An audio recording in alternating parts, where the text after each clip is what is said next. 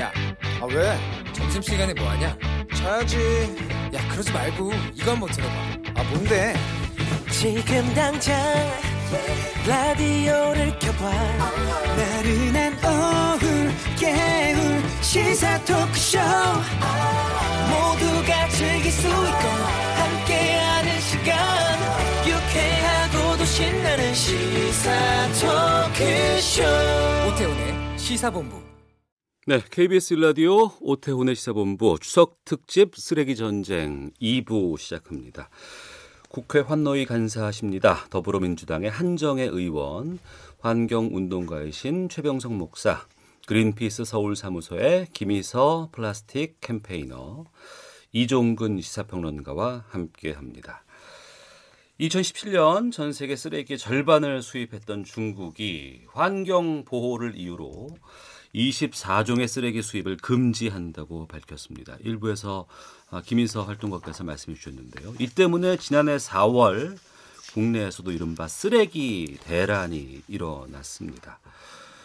그 그린피스에서 재활용 쓰레기 관련 설문조사도 하셨다면서요? 재활용 쓰레기 설문조사가 아니라 예. 국민 인식도 조사를 했어요. 국민 인식도 조사. 네. 예, 예. 그렇게 했었을 때 이제 사람들이 쓰레기 난 이후로 음. 쓰레기를 잘 줄이고 있냐라고 그러면 노력하고 있다. 네. 근데 그럼에도 불구하고 쓰레기를 줄이지 못한 이유는 무엇이냐라고 음. 했었을 때 우리가 쓰레기를 사고 싶지 않더라도 기업에서 우리에게 제공하는 제품들에 음. 다 쓰레기가 포함되어 있어서 줄일 수 없다라고 하는 답변이 50% 정도 이제 한 거를 저희가 발견을 했었죠. 네. 그러면서 이제 국민들은 사실상 쓰레기 대란 이후로 정말 많은 쓰레기들을 줄이고 싶어 하는데 음. 실제적으로 그게 이제 생활에서 일어나지 못한 이유들은 우리에게 제공되는 쓰레기들이 너무 많기 때문에 네. 이런 것들이 이제 바로 쓰레기장으로 간다라고 음. 하는 것들을 저희가 밝혀내면서 이제 기업에서도 불필요한 플라스틱을 사용하는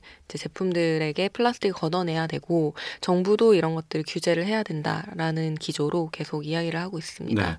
추석 연휴 때는 쓰레기 분리수거를 이제 거- 수거하지 않기 때문에 연휴 끝날 때까지는 계속해서 쓰레기가 쌓입니다. 근데 그때처럼 지금처럼 그 당시에 중국에서 쓰레기 수입을 하지 않았기 때문에 엄청난 양이 계속해서 쌓여 있었고 국민적인 불편이 상당히 많았습니다. 특히 이제 플라스틱 사용량 같은 경우도 이런 것들이 좀 문제가 됐었는데 우리가 평소에 플라스틱 사용을 줄이지 못하는 이유는 뭐라고 보세요? 플라스틱으로 제공되는 제품이 아닌 게 없기 때문이죠. 어, 그러니까 플라스틱 아닌 쓰레기가 거의 없을 정도로 많은 쓰레기가 플라스틱 쪽에서 나오고 있다. 네, 맞습니다. 음. 실제로 근데 이게 정확한 통계치를 저희가 계속 찾으려고 하는데도 통계치를 찾을 수가 없고 네. 저희가 지금 의뢰를 넣어놓은 상황이긴 한데요. 이제 환경부에서도 플라스틱 쓰레기가 이제 우리 쓰레기의 몇 프로를 차지하냐라고 하는 거에 대한 답변을 하지 없, 하지 못하지만 네. 육안으로 이제 확인하고 주변에서 이제 대부분의 이제 언론에서 이야기를 하는 것들이 음. 쓰레기가 7, 80% 이상이다. 네. 플라스틱 쓰레기가 우리의 생활 쓰레기 차지하는 거의 7, 80% 이상인데 이것들이 결국에는 우리가 하는 제품의 포장재 음. 그리고 새벽 배송 이런 거 많이 사용하시잖아요. 이제 그러니까 그 집에서. 부분이에요. 예, 그렇게 했었을 때 모든 것들이 다 플라스틱으로 뒤덮여 오는 거죠. 어. 예전에는 뭐 짜장면 한 그릇을 배달시켜 먹어도 그릇을 회수해 가고 음. 이제 그것들이 있었으면 지금은 그릇이 플라스틱으로 오고 거기에 딸려오는 단무지 뭐 간장 이런 것들도 하나하나 낱개 포장이 다 플라스틱 용기에 담여서 오고 음. 이것들이 우리가 한 30분에서 1시간 쓰나요? 먹나요? 그렇게 한 다음에 다시 버려지고 있는 거거든요. 네. 이렇게 해서 사용되는 플라스틱들이 우리에게서는 이제 단지 뭐 5분, 10분, 1시간 이렇게 사용된다라고 하면 이게 버려지면 500년, 1000년 어떻게 갈지 아무도 몰라요. 음. 그래서 지금 뭐 우리가 자주 쓰는 비닐봉지 없애는 운동 얘기하고 있는데 네. 비닐봉지 같은 경우에도 썩는데 500년 걸린다라고 음. 하지만 비닐봉지가 나온 지가 100년이 안 돼서 음. 이게 정말 500년 뒤에 썩는지 아닌지 아-. 아무도 확인을 할 수가 없고 아. 그 제주도에서 이전에 이제 한라산에서 음. 플라스틱 쓰레기들 많이 나와가지고 또 한번 언론 보도가 크게 됐었는데 네. 그때 당시에 1960년대 70년대에 이제 봉다리들이 그 글자가 제대로 새겨진 채로 막 나왔단 말이에요. 알겠습니다. 그런 것들이 이제 계속 발생을 하고 있는 거죠. 음. 1인 가구 증가하고 또 배달 문화가 확산되고 택배 같은 것도 상당히 많고 이 쓰레기 봉투 말씀하셨습니다만 이 재활용해야 할 곳에 온갖 것들이 다 들어있는 모습들도 있고요. 쓰레기 분리수거 현실에 대해서 이종구 평론가께서 말씀해 주시죠. 네. 지금 그 활동가께서 말씀하신 부분이 사실 굉장히 중요할 것 같아요. 예. 우리가 어, 쓰레기 문제를 이야기할 때 사실은 어떤 시스템이 다 갖춰진 다음에 그걸 잘 모르는 상태에서 결과물로 쓰레기들을 보고 어. 아이 과정들이 이렇게 됐구나 하고 거꾸로 지금 비난을 하잖아요. 예. 비판하고 그거에 대해서 문제점을 얘기하고 그런데 지금 현재 앞으로 닥칠 문제, 음. 앞으로 닥칠 문제 가장 큰 게 앵커께서 말씀하신 두 가지예요. 하나는 배달, 배송 전쟁이 벌어졌고 네. 두 번째는 번째는 어, 혼밥, 혼술 문제, 혼자 사는 가구의 문제 이 두 가지가 앞으로 닥칠 플라스틱 배출량의 어마어마한 부분을 차지할 것이다. 음. 지금 그 새벽 배송이라고 일컬어지는 각 유통업체는 네. 사활을 걸고 있어요. 음. 다른 지금 실제로 어떤 그 오프라인 매장은 점점 줄고 있고 전체적으로 직접 배달해 먹는 문화가 벌어지면서 음. 어, 신선 배송이라고 보통 표현하잖아요. 그러니까 신선 배송 이전에는 사실 그 이런 어떤 식품이라든지 멸치, 야채 이런 것들을 배달하지 못했어요. 네. 그런데 그런 모든 영역이 전부 다 배달된다는 것은 무슨 의미냐면 모두 다 포장된다는 거예요. 낮게 아. 포장부터 해서 전체적으로 그것들을 신선하게 배달하기 위한 모든 용기가 전부 다 어마어마하게 지금 그 이전보다 훨씬 더 많은 양으로 이 포장이 되고 있다. 음. 그리고 두 번째는 어, 혼자 사는 가구에 대한 문제인데요. 각 그 유통업체들이나 식품업체들이 어떻게 지금 식, 어, 그걸 개발하냐면 혼자서 먹는데 예를 들어서 뭐 국거리 하나 음. 또는 라면 하나 네네. 또 네. 이런 것들을 반찬 하나 이런 각각의 이 상품들을 모두 함께 모아서 하나의 상품으로 다시 출시를 그렇죠. 네. 각 회사별로. 네. 그러면 그것들이 하나의 브랜드가 또 되거든요. 어. 이런 식으로 해서 또 다시 포장이 다른 포장들이 들어가는 거예요. 네. 이두 가지가 지금은 걱정만 하고 있지만 음. 앞으로 닥칠 그런 쓰레기의 상당 부분이 여기서 굉장히 큰 어떤 결과물들을 도출할 것이다라고 볼 수밖에 없어요. 예. 배송 환경이 달라지기 때문에 여기에 대해서 이제 포장지가 어, 많이 늘게 되고 포장재도 늘게 되고 또 이제 추석 때 선물들 많이 받아보셨을 것 같은데 거기에도 어마어마한 양의 포장재가 들어갑니다. 한정희 의원님, 이거 규제하는 법안 같은 거 없어요? 규제하는 법안 있죠. 네. 그 자원의 절약과 재활용 촉진에 관한 법률 이 있어서 환경부가 마련한 포장 기준을 위반하면 위반해서 제품을 뭐 수입한다든지 또는 포장 이렇게 하게 되는 경우에는 과태료가 부과가 됩니다. 음. 과태료가 부과가 되는데 아, 이게 이제 어 그럼에도 불구하고 그럼에도 불구하고 제품의 퀄리티나 아, 또는 보기 좋게 하려고 하는 그런 그 욕구들 때문에 사실 그 제품들에 대한 과대 포장이 일어나는 것이 너무나 다반사인 거고요. 우리가 플라스틱 같은 경우에는 우리나라의 1인당 플라스틱 소비량을 소비량이 뭐 아시겠지만 뭐 세계 1위입니다. 음. 그러니까 소비량이 연간 한 명이 2015년 기준 뭐 130톤이 넘고 이게 이, 이 기준으로 가면 아마 2020년 내년쯤에는 130kg. 예, 예. 예. 아, 132kg이네요. 예, 제가 말, 예, 말을 잘못했네요. 예, 예. 이렇게 하다 보면 아, 결국은 그 부분에 많은 양이 재활용이 된다 하더라도 쓰레기로 배출되는 것이 많을 수밖에 없는데 말씀하신 것처럼 우리나라가 이제 배달의 민족이라고 하는데 배달이 안 되는 것이 없고요.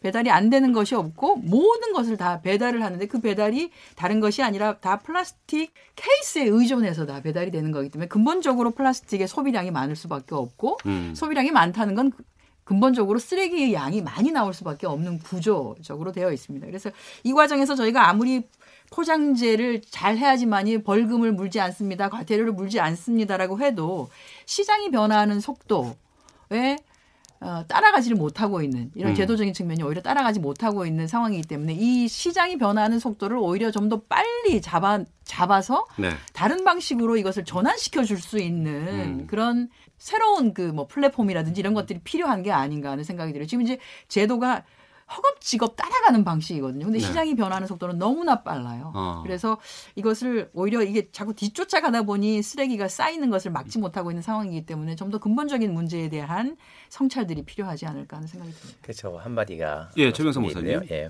지금 이제 어, 여러분들이 말씀해 주신 것처럼 어, 어마어마한 폐플라스틱 쓰레기들이 발생을 하잖아요.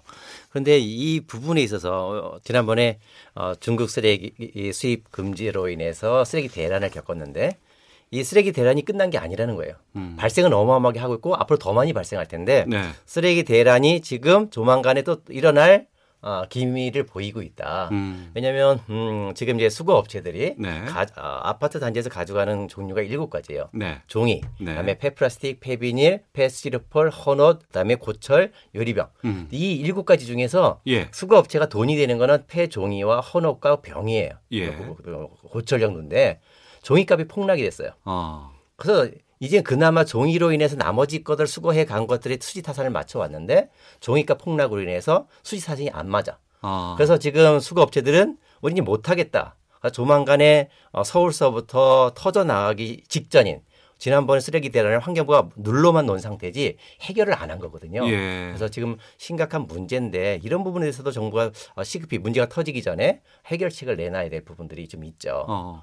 그러고 보니까 우리가 집안에서 쓰레기를 분리해서 이제 네. 배출을 합니다. 네.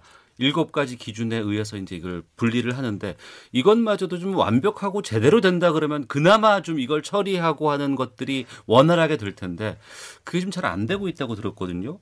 이 올바른 좀 재활용 분리 배출 기준 같은 거 좀 김희서 활동가께서 말씀해 주시면 좋을 것 같아요. 올바른 재활용 분리 배출 기준이라는 거는 음, 환경부에서 열심히 고지를 하고 있죠. 예. 그래서 최도 최대 그러니까 최대한 깨끗하게 이제 씻어서 배출하는 것들이 좋고 이제 하는데 이제 저희가 여기서 지적하고 싶은 것들은 우리가 재활용이 된다라고 생각하는 플라스틱의 대부분은 재활용이 되지 않습니다. 아 플라스틱도 재활용이 안 되는 게 있어요.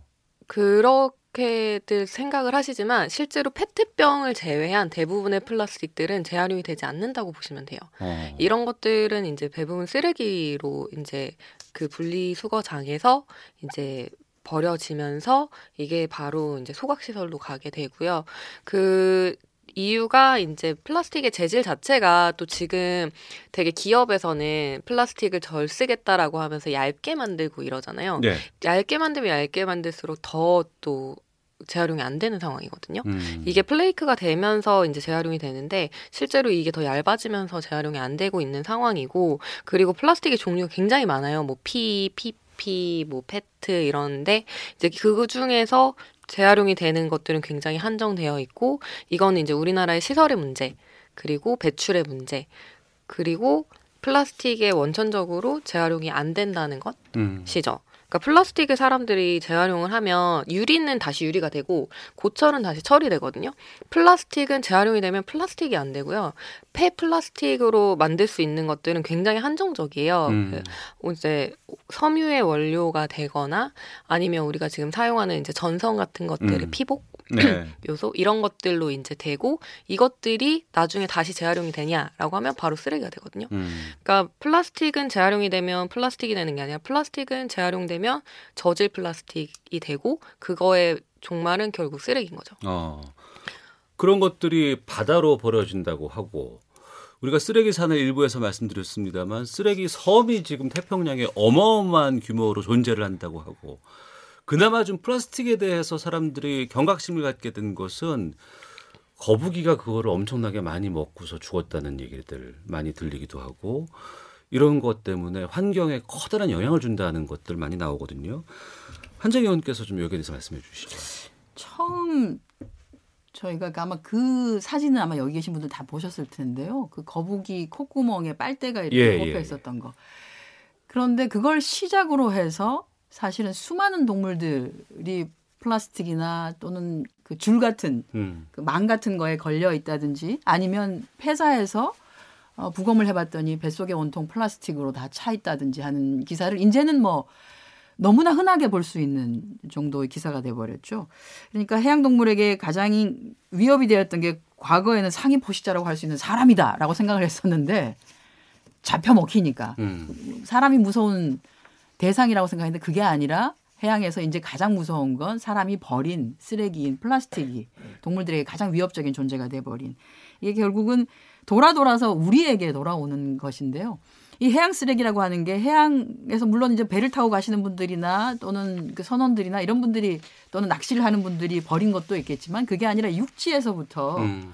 발생된 것이 바람이 불거나 또는 비가 오거나 해서 씻겨 내려가면서 해양으로 결국 강으로 해서 들어가는 것들이 대부분 70% 이상이 그 정도이기 때문에 그리고 해양의 쓰레기는 국경을 초월해서 지금 돌아다니고 있습니다. 그러니까 우리가 발생시킨 것이 타국에도 가지만 타국에서 발생시킨 것이 우리나라 해안에도 오는. 그러니 이거는 우리만 잘해가지고 될 것은 아니지만 최소한 우리나라 연근해에서 발생하고 있는 수많은 쓰레기들은 대부분이 다 우리가 버린 것들이 대부분인 것은 맞기 때문에 우리 강을 통해서 흘러내려가는 것들이라도 좀 없애기 위한 노력들이 음. 진행돼야 되지 않을까 하는 네. 생각은 듭니다. 예.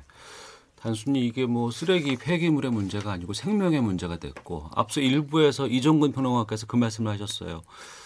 동물은 쓰레기를 버리지 않는다. 동물은 쓰레기를 만들지 않는다. 이런 것들이 생명과도 연관되는 측면이 있기 때문에 많은 분들께서 좀 놀라셨고 좀 달라져야 되겠다. 뭐 중국발 쓰레기들을 포함해서 좀 많이 달라지고 있다고 보세요. 이종근 평론가께서는. 저 이번에 사실 그 이 중국이 수입을 하지 않으면서 어, 그 쓰레기 대란이 일어나지 않았습니까? 예. 그때 많은 분들이 사실 아파트촌 같은 데는 쓰레기 산이 벌어졌어요. 예, 예. 그, 거기서도 쓰레기 산을 봤어요. 그리고 반성도 많이 했습니다. 언론에서도 계속 얘기했기 때문에 음. 아 내가 버리는 것들을 사실은 이것들이 다 재활용이 되는 게 아니구나.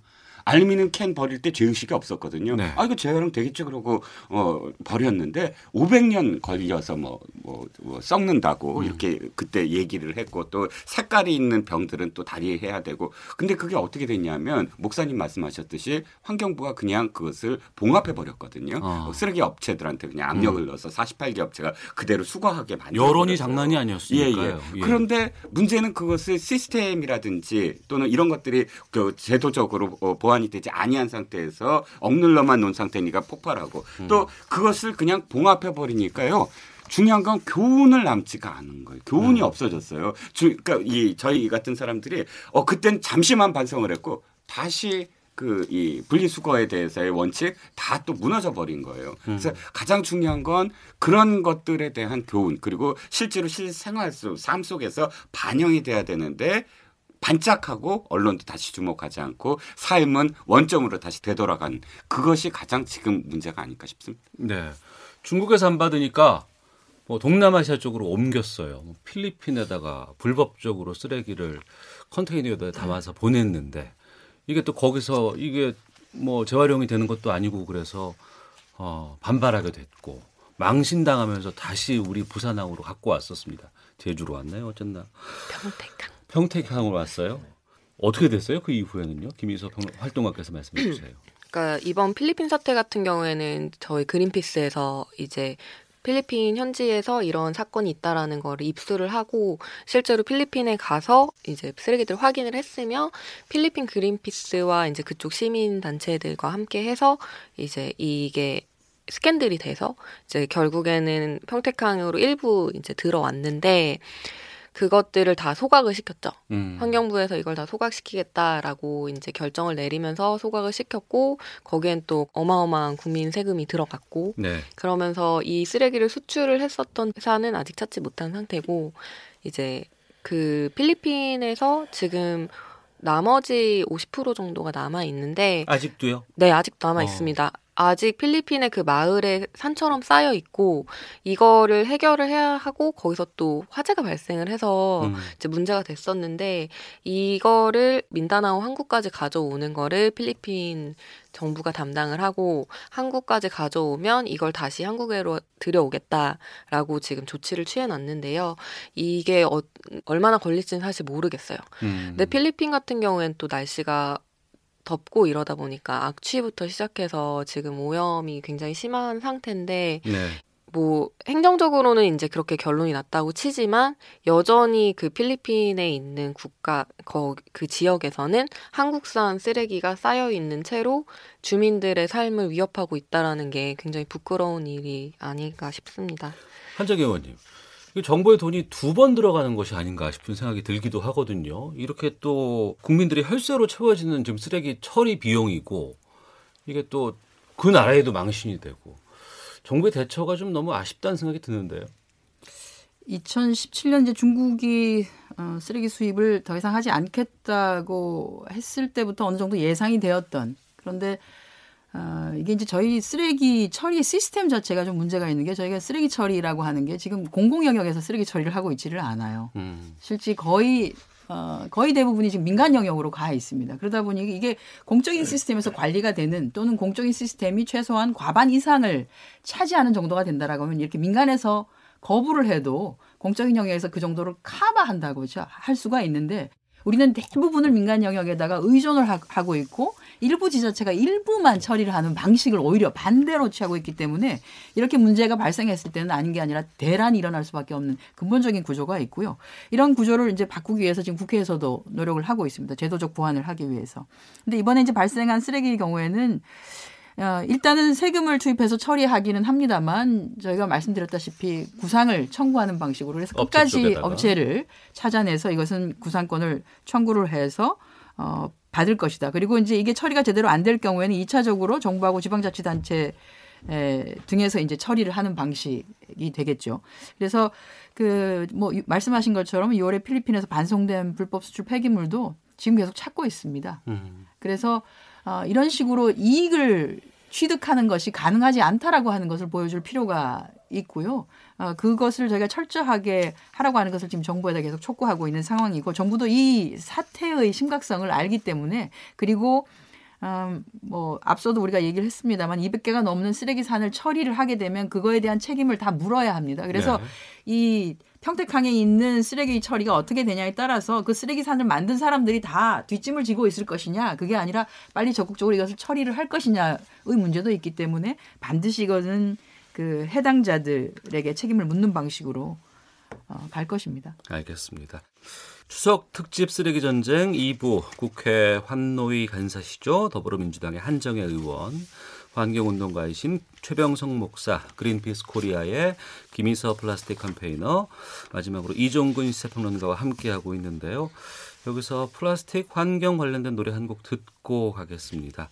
김희서 활동가께서 어떤 곡 추천해 주실지 궁금하거든요.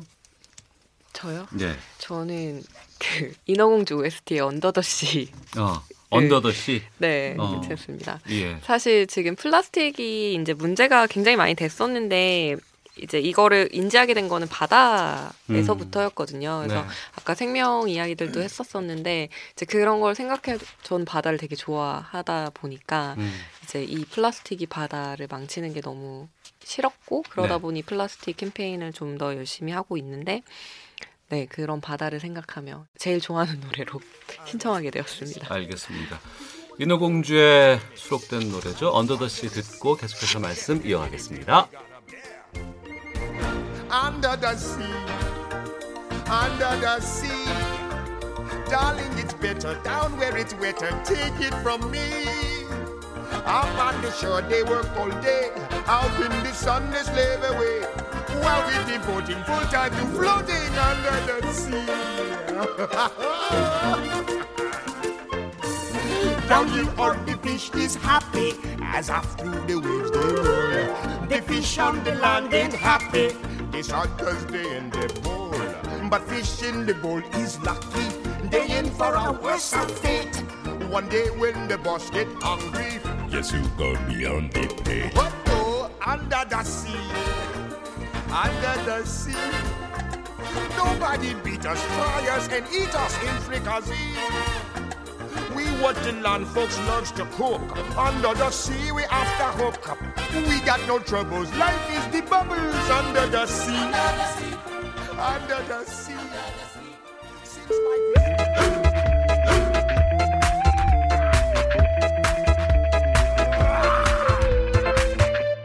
오태우의 시사 본부.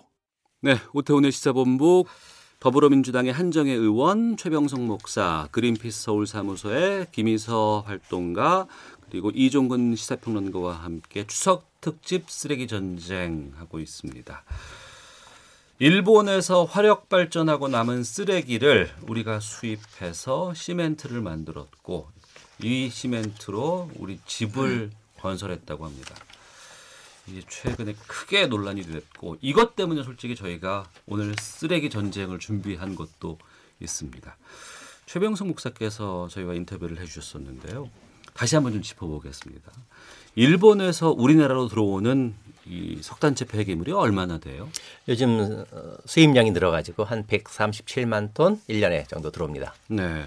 국내에도 이게 있을 거 아니에요, 석탄재가.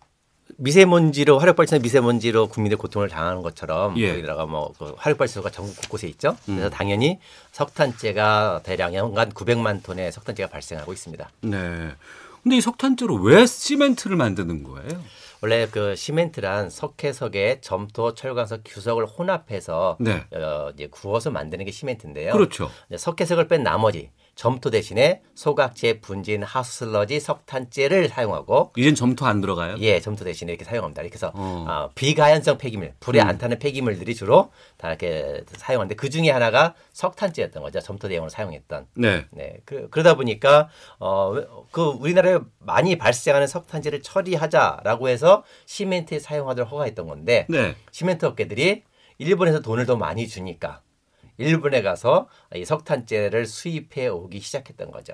그러니까 우리나라에서도 그 폐석탄재가 나오는데 네. 이것을 시멘트에 쓰면 되는데 네. 일본에서 그걸 가지고 오면 돈을 더 벌 수 있는 거죠. 네.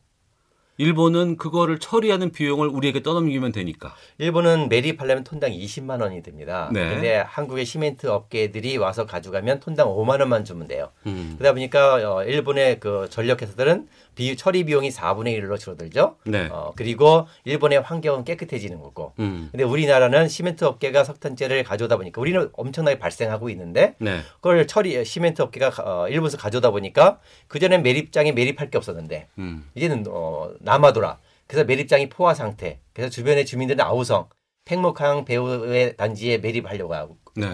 지리산 남원 골짜기에도 석탄재를 매립하다 보니까 주민들이 갈등을 겪고 있고 음. 새만금도 갈등을 겪고 있고 곳곳에 석탄재를 매립하기 위해서 갈등을 겪고 있는데 단지 시멘트 업계 돈벌이를 위해서 이것이 방치되고 있다. 큰일이 거죠. 예. 진짜 놀랄 수밖에 없는 입장인데 게다가 이뭐 어, 석탄재 폐기물뿐만 아니라 일본의 폐타이어 같은 것들도 같이 수입을 한다고 들었습니다. 문제는 우리가 걱정한 그거예요. 일본에서 들어오는 거 그게 폐기물이라서 문제가 되는 것도 있지만 방사능에서 또 이게 영향을 끼치지 않을까라는 우려가 들거든요. 이종훈 평론가서 말씀해 주시죠. 네, 폐타이어 문제도 사실은 심각하지요. 심각하게 등장을 했던 게 기억하실지는 모르지만 초등학교 왜그 인조 잔디 음. 운동장의 인조 잔디를 폐타이어 수입 폐타이어로 했는데 거기서 방사성이 발견됐다라고 해서 굉장히 크게 논란이 됐었는데 사실 목사님께서도 계속 이제 환경부의 기준 말씀을 하셨지만 폐타이어 수입이라든지 또는 폐석탄재 수입에 대한 문제 제기가 이루어지기 전까지는 네. 기준도 없었다는 거예요. 물론 음. 이제 폐타이어 문제는 당시에 굉장히 큰 문제가 돼도 돼서 사실 환경부가 뭐 폐기물 관리법 뭐 개정하고 뭐 하는 어떤 과정이 일년이 있었습니다. 네. 그런데 그것이 정말 투명하게 아까 말씀하셨듯이 투명하게 어, 그 국민들이 인지할 수 있는 그런 그 정도의 기준이냐라는 음. 건 아직도 미흡하다는 거죠. 예. 글쎄요. 환경부에서 여기에 대해서 기준을 마련했다고 하는데 최병성 목사께서 보시기에는 그 기준이 말이 안 된다면서요? 이번에 조, 조사한 검사 강화하겠다는 기준 말씀이죠. 네. 이번에 논란이 되니까 또 환경부가 검사를 강화하겠다라고 음. 하면서 기준을 발표했죠. 그리고 그저께 환경부 출입하는 전체 기자들을 동양으로 데려가서 어, 석탄재 수입 현장에 가서 서, 떠서 현장을 보여주고 검사한다는 걸 보여줬습니다. 네. 근데 이거는 저는 이렇게 딱 한마디로 말할 수 있어요. 국민을 속이는 대국민 사기극이다. 어, 왜냐하면 환경부의 그러한 활동들이 네. 어, 왜냐하면 어, 환경부가 정한 이번에 보도 자료에 발표한 방사능 기준, 그다음에 중금속 기준이 너무나 높아. 음. 기준을 정했을 땐 어떤 그 물질이 그 기준에 올 넘어설 거냐 안, 안 넘어설 거냐는 기준이어야 되는데 그래야 네. 그 검사가 어, 이유가 있잖아요 타당한 건데 예. 환경부가 정한 중금속 함량 기준, 용출 기준, 방사능 기준은 너무 높아서 전 세계 어떤 석탄도 그리고 석탄재도 환경부가 정한 중금속 기준을 넘어서는 게 없어요. 몇 배, 다섯, 세 배, 다섯 배, 열 배, 사십 배까지 넘는 넘어 높아. 음. 하나만 하는 거거든요. 그건 기준이 아니잖아요. 기준이 아니죠. 예. 이미 환경부가 잘 알고 있어요. 요거 보시면 이 환경부가 2010년에 조사한 자료인데요. 국내 화력발전소 모든 화력발전소에 발생하는 석탄재의 중금속 함량 검사와 용출 검사가 있어요. 심지어 일본에서 들어오는 석탄재를 다 조사했어요. 음. 분기별로 여기 아무것도 없어요. 그럼 앞으로도 조사해도 나올 게 없어요. 네. 그럼 왜 해요? 음. 그런데 환경부가 앞으로 전수조사를 한답니다. 400회를. 네. 음. 그럼 그돈 누가 부담할 건데요? 음. 하나만 한 것을. 이게 말이 안 되는. 그래서 그, 그래서 이번에 국회 토론회 때 하는 말.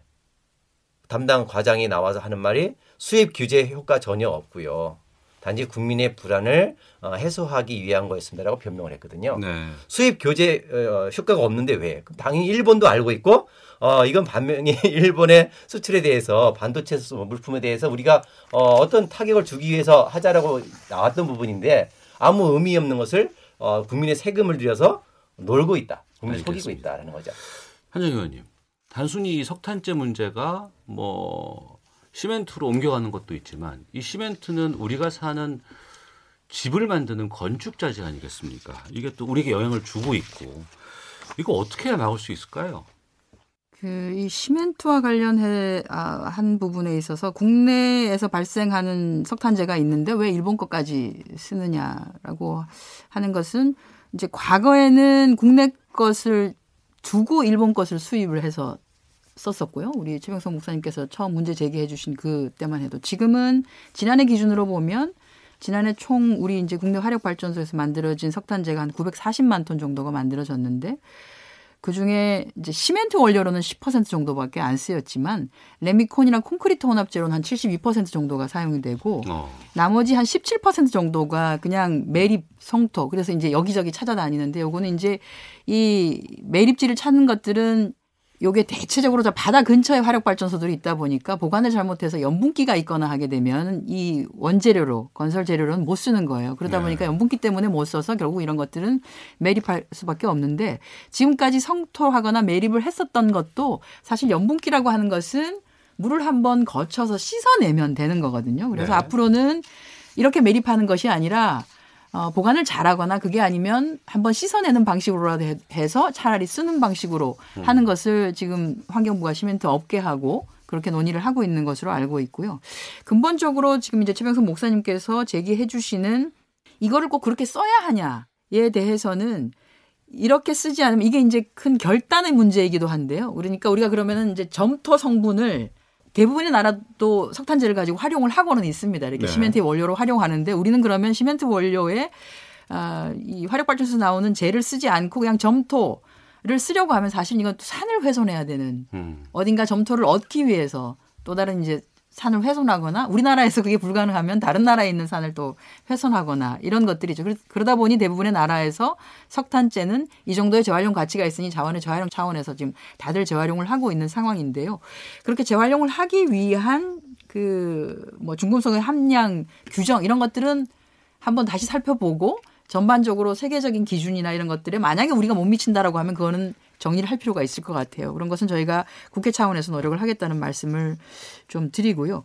다만 지금 이제 그럼에도 불구하고 왜 이렇게 그 수익과 관련된 검사를 강화하느냐는 실제 이제 국민들이 느끼시는 것은 일본으로부터 들어오는 것 들이 그 석탄 화력 발전소라고 하는 것이 후쿠시마 근처에 있는 것들도 상당히 많고 할 텐데 과연 이게 방사능과 관련해서는 안전한 정도의 그러니까요. 수치이냐라고 예. 하는 것에 대해서 지금까지는 어뭐 수출입 업체가 제공하는 간이 그 방사능 신고. 예. 예. 신고서 방사능 검사한 거 이것들을 어 받고 중간에 주기적으로 한 번씩만 이렇게 검사를 했었는데 이제 그렇게 하지 않겠다. 전수조사를 정확하게 방사능 검사는 해서 일단 방사능과 관련된 수치가 오바되는지 안 오바되는지에 대해서는 정확하게 하고 이제 수입을 하겠다라고 하는 거기 때문에 실질은 수입을 하는 데 있어서 약간은 시간이 좀 많이 걸리죠. 지금까지는 한 2, 3일이면 끝났다라고 하면 이거는 뭐 최소한 10일 정도 또는 이제 길면 더 걸리는 게 있기 때문에 어, 수입을 하는 업체로 봐서는 굉장히 이제 불편함이 생기게 되는 것이기 때문에 그런 불편함은 불편한 대로 두고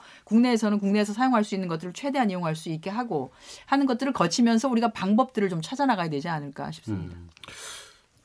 다른 건 모르겠는데 일본에서 들어오는 폐기물에 대한 안전성 관리는 좀 전반적으로 필요한 시점이 아닌가 싶기도 하고. 그는 전 부처가 지금 그것은 국민 안전과 관련된 것이니만큼 음. 저희가 이번에 이제 사실 WTO에서도 후쿠시마 수산물 네. 우리는 수입 제한하는 것에 대해서 일본이 뭐 그 WTO에 제소했지만 우리가 승소하지 않았습니까? 그래서 그 차원에서 일본으로부터 들어오는 것에 대해서는 전수조사를 좀 진행을 하는 것으로 그렇게 할 것입니다. 알겠습니다.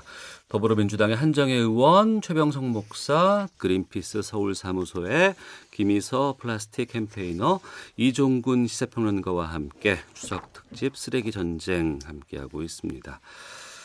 아, 쓰레기 상황에 대해서 좀 말씀을 들었고요. 이번에는 그 쓰레기들을 우리가 어떻게 처리하고 어떻게 재활용하는가 여기에 대해서 좀 말씀을 좀 들어볼까 합니다. 통계상으로 우리가 OECD 국가 가운데 독일 이어서 통계상으로는 두 번째로 재활용을 잘 하는 나라라고 합니다. 이건 좀 의외인 것 같은데 김희서 활동가께서 보시기에 현실은 좀 다르다면서요? 아니요, 현실은 맞습니다. 맞아요? 네. 어. 재활용 우리나라 정말 잘 하고 있고요. 아, 그래요? 네. 근데 이제 재활용을 하는 방법에 대해서 사실 어 좀 많이 다른 부분이 있는 거죠. 음. 재활용은 열심히 하는데 이제 식기 같은 경우는 또 세척해서 내 보내야 되는 게 맞고 네. 그리고 이번에 환경부에서 이제 규제를 걸었는데 우리가 사용하는 페트병 음. 바깥에 음. 비닐 포장 이렇게 라벨지 되어 있었잖아요. 그거 떼고 버려야 된다면서요? 네, 그 떼고 버려야 되는데 그게 본딩 처리가 되어 있어서 사실 음. 떼기도 굉장히 어려웠는데 음. 이제는 이제 절치선으로 이제 변경해서 떼기 쉽게 버릴 수 있고 있도록 음. 이제 조치를 했죠. 네. 그러니까 이렇게 재활용은 정말 열심히 하는데 방법을 잘 몰라서 못하는 부분이 굉장히 많았다고 보이고 음. 그리고 우리가 재활용을 잘 하지만 그거를 재활용 시스템이 못 따라가는 부분도 분명히 있어요. 음. 그래서 우리 그 뭐냐 오렌지 주스 통 있잖아요. 그 통 자체도 원래 해외에서는 재활용이 되는 이제 재질인데 음. 우리나라에서는 지금 시스템이 따라오지 못해서 재활용이 안 되고 있는 상황이거든요. 음. 그러니까 우리가 생각하면서 재활용으로 내보내는 것들이 100% 재활용이 되냐 하면 안 된다는 거죠. 음. 그 부분을 계획했습니다. 예, 그러니까 제가 그 말씀을 좀 질문 드리려고 했어요. 네. 의원님께서 그 화학적 재활용이 물리적 재활용보다 더 다양하게 플라스틱 쓰레기를 처리할 수 있다 이렇게 주장을 하신 적이 있다고 들었거든요. 이 네. 부분에 대해서 말씀을 좀 해주세요. 아, 그거 하기 전에 예. 그 수치 부분에 있어서 음. 저희가 독일에 이어서 두 번째로 재활용을 잘하는 나라라고 하는데 이것은 현실로 보면은 여기 안에 뭐가 들어가 있어서 그러냐면 음식물 쓰레기 재활용이 들어가 있어서 아. 수치가 그렇게 나오는 겁니다. 우리는 음식물 쓰레기 외국은 이제 음식물 쓰레기를 물론 이제 그 집에서 나오는 가정용 음식물 쓰레기는 거의 소각을 하거나 이런 음. 방식인데 우리는 음식물 쓰레기 중에 상당수를 동물들에게 먹이고 있는 상황인데 이게 재활용률에 들어가요. 네. 그래서 음식물 쓰레기의 재활용률은 90%를 넘습니다. 우리가 음. 그러다 보니까 그런데 이게 그러면 쓰레기의 배출하는 쓰레기의 재활용률에 이게 포함이 되다 보니까 네. 우리가 무지 잘하고 있는 것처럼 얘기가 나오는데 요거를 빼고 음. 빼고 쓰레기를 가지고 재활용률을 따지면 네.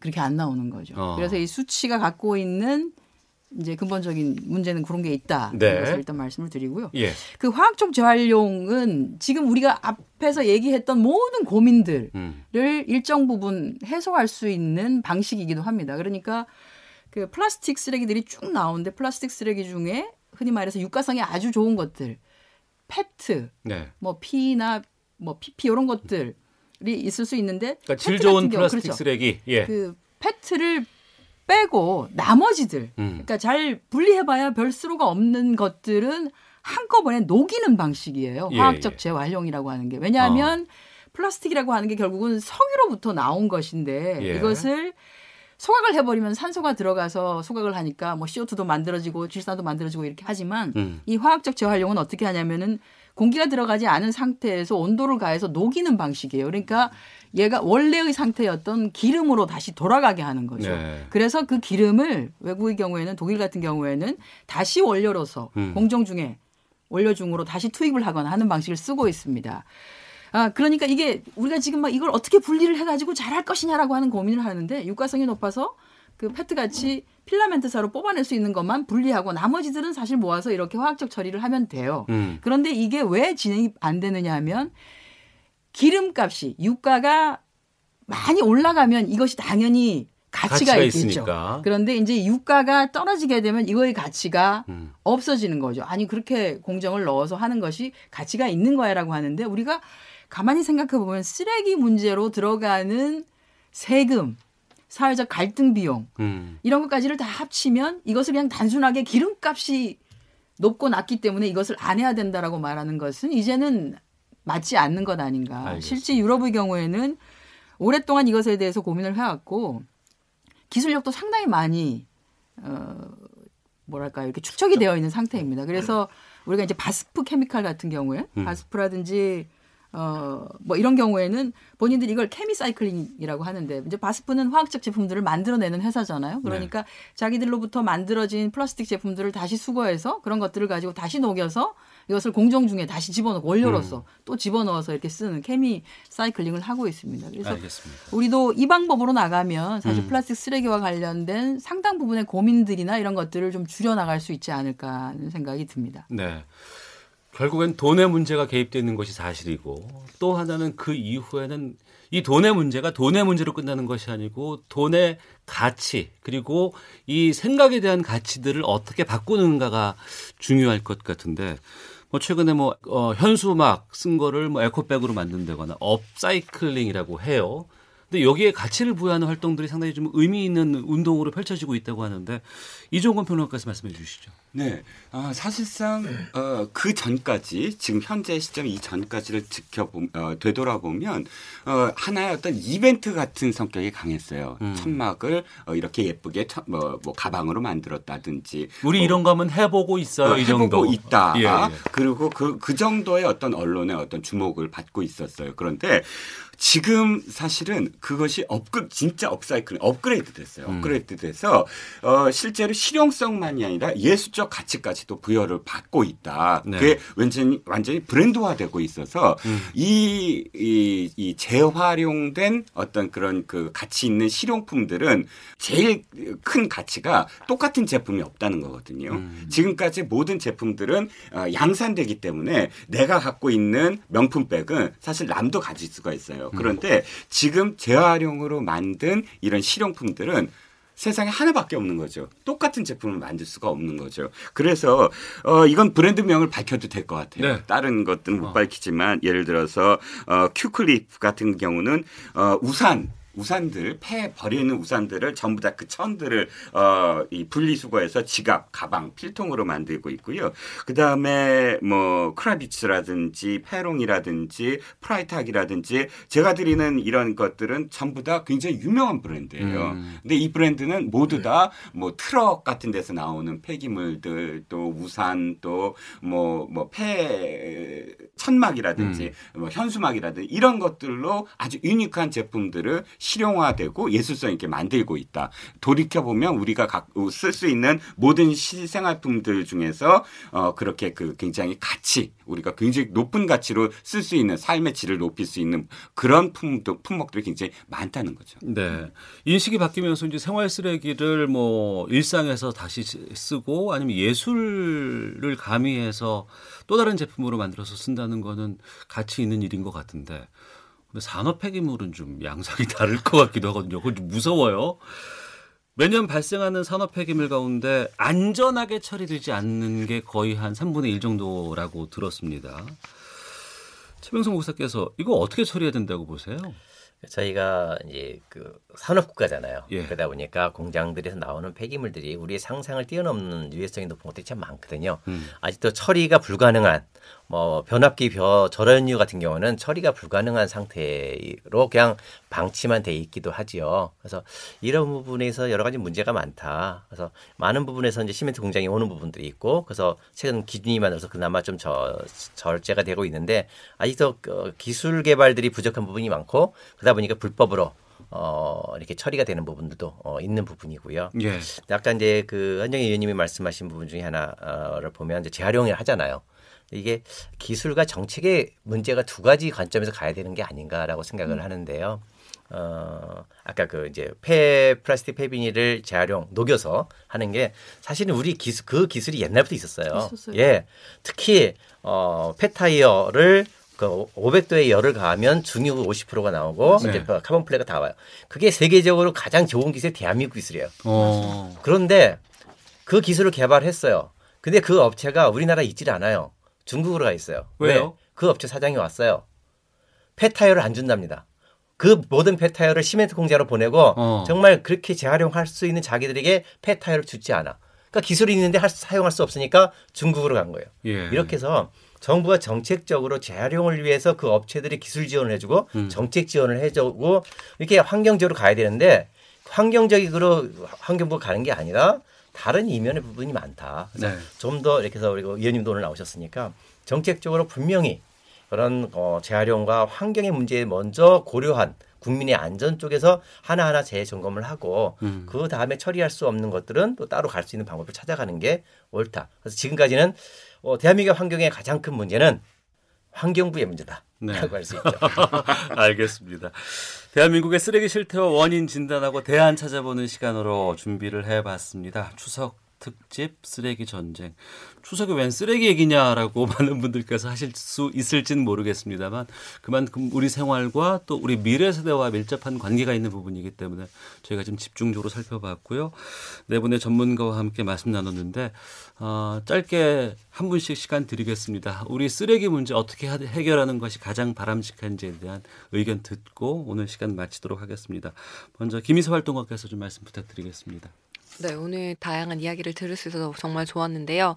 그럼에도 불구하고 제가 이야기를 하는 거는 사용을 줄여야 된다. 음. 우리가 쓰레기와 플라스틱 쓰레기를 줄이기 위해서는 사용부터 줄여야 되는 게 맞고요. 물론 정책이나 시스템이 변화하면서 이것들 지금까지 우리가 만들어낸 쓰레기들을 처리하는 방향으로 가는 건 맞지만 그거를 발전시키는 방향까지 걸리는 시간이 너무 오래 걸리거든요. 그렇게 오래 걸리는 시간 동안 우리가 지금처럼 사용한 것처럼 만들면 쓰레기는 더 두 배가 되어 있고 세 배가 되어 있고, 있을 거예요. 그래서 지금이라도 이 문제를 직시하고 줄여 나가야 된다라는 이야기를 하고 싶습니다. 네, 최병선 목사님. 네, 그 가장 근원적인 부분은 우리 소비자들이 그 소비를 줄이는 거겠죠. 근데 그 소비를 줄이는 부분에서는 한계가 있다라고 할 수가 있어요. 어. 어쩔 수 없이 사용할 수밖에 없는 현실들을 우리가 인정할 부분들이 많이 있죠. 예. 그렇다면 그것을 재활용할 수 있도록 기술 개발은 거죠. 그러니까 플라스틱 같은 경우도 그것을 재활용할 수 있는 지금 환경부가 가장 큰 거잖아요. 일본서 플라스틱 수입해 와요. 왜? 일본 건 품질이 좋아. 재활용이 가능해. 음. 근데 우리 건 색깔이 있고 테이프가 붙어 있고 불가능하다는 거예요. 그래서 이렇게 환경부가 이미 알면서도 대책을 어, 내놓지 않기 때문에 벌어지는 일들이다. 그래서 좀 더 재활용이 가능한 제품과 기술을 개발하는 것들도 같이 병행해 가야 소비재를 줄이는 부분과 어차피 발생할 수밖에 없고 소비할 수 없는 부분에 대해서 기술 개발과 정책 어, 정책 지원이 필요하다라고 할 수 있는 거죠. 네, 이종건 평론가께서 말씀해 주시죠. 네, 소각장이라는 뭐 이름을 가진 그러니까 재활용에 직접적으로 도움이 되는 공간은 모두 다 주민들의 반대로 세울 수가 없어요. 어. 그런데 외국 같은 경우는 그런 시설들을 사실은 공존하거든요. 주민들과 네. 함께 이 그들과 우리의 차이는 딱 이겁니다. 우리도 사실은 그 시설이 필요한 거는 국민들이 인지하고 있어요. 그런데 어, 실제로 행동에서는 내 공간만큼은 안 돼. 음. 나는 안 돼. 뭐내 마을은 안 돼. 아직도 그 수준에서 벗어나지 못하고 있거든요. 우리가 어, 내가 버리는 것이나 뭐 내가 소비하는 것이나 이것 이전에 실제로 우리 현재에 닥친 것, 미래 말고 현재에 닥친 쓰레기를 소화하려면 이 가치 지속 가능한 것은 내가 먼저 해야 된다. 내가 끌어야 안아야 된다. 그래야 이 사회가 내 삶이 지속 가능하다라는 행동을 보여야 될 때만 가능하다고 봅니다. 네. 세 분의 좋은 의견 들었습니다. 여기에 대한 정책적인 대안도 좀 마지막으로 말씀 부탁드리겠습니다. 가장 먼저 개선돼야 될 것은 바로 이제 폐기물 처리 시장이라고 할 수 있는 이곳에 공공성의 개념이 도입돼야 될 필요가 있다는 거예요. 지금은 재활용에서부터 폐기물 처리까지 모든 게 사실 민간에 맡겨져 오다 보니까 민간이라고 하는 건 어쨌든 수익이 최우선이거든요.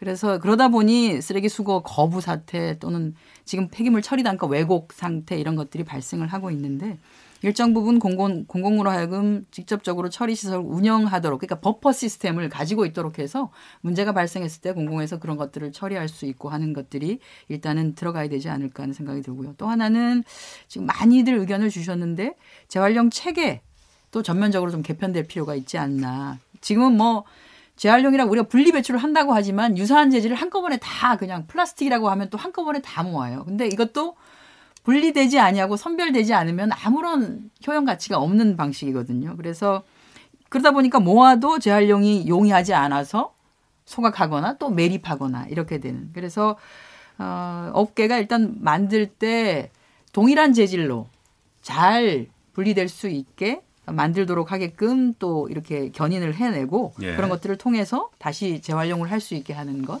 거기에다 더불어서 어, 우리가 기술력은 충분함에도 불구하고 지금 시장에서 아직은 정착되지 못한 화학적 처리 방식 이런 것들이 정부가 좀 주도적으로 추진을 해가고 한다면 어, 쓰레기이긴 하지만 우리가 자원이 없는 나라에서 그것들을 다시 모아서 자원으로 다시 활용하고 하는 진정한 의미의 재활용이 가능하지 않을까 하는 생각이 듭니다. 알겠습니다. 저희 시사본부에서는 일본산 석탄제 시멘트와 관련해서 지속적으로 환경부 입장 듣고자 문의를 드렸는데요.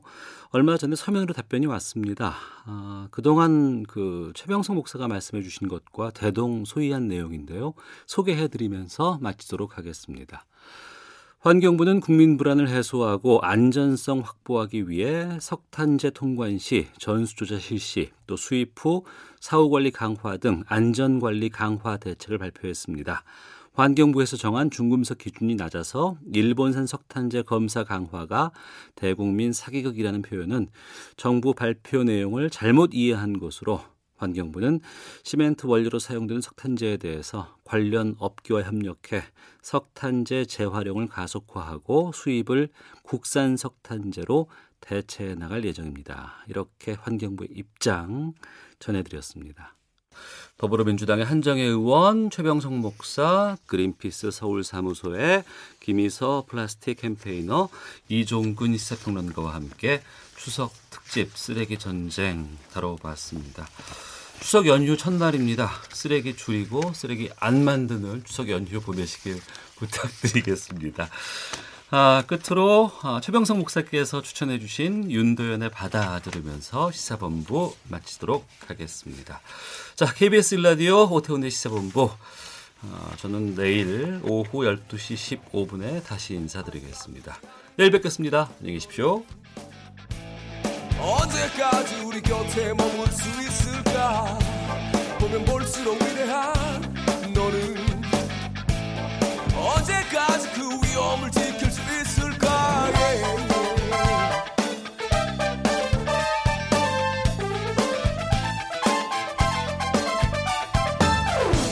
저 푸르던 산과 들판 저 맑고 맑던 강물도 사라져버린 양심 때문에 돌이킬 수 없는 아픔.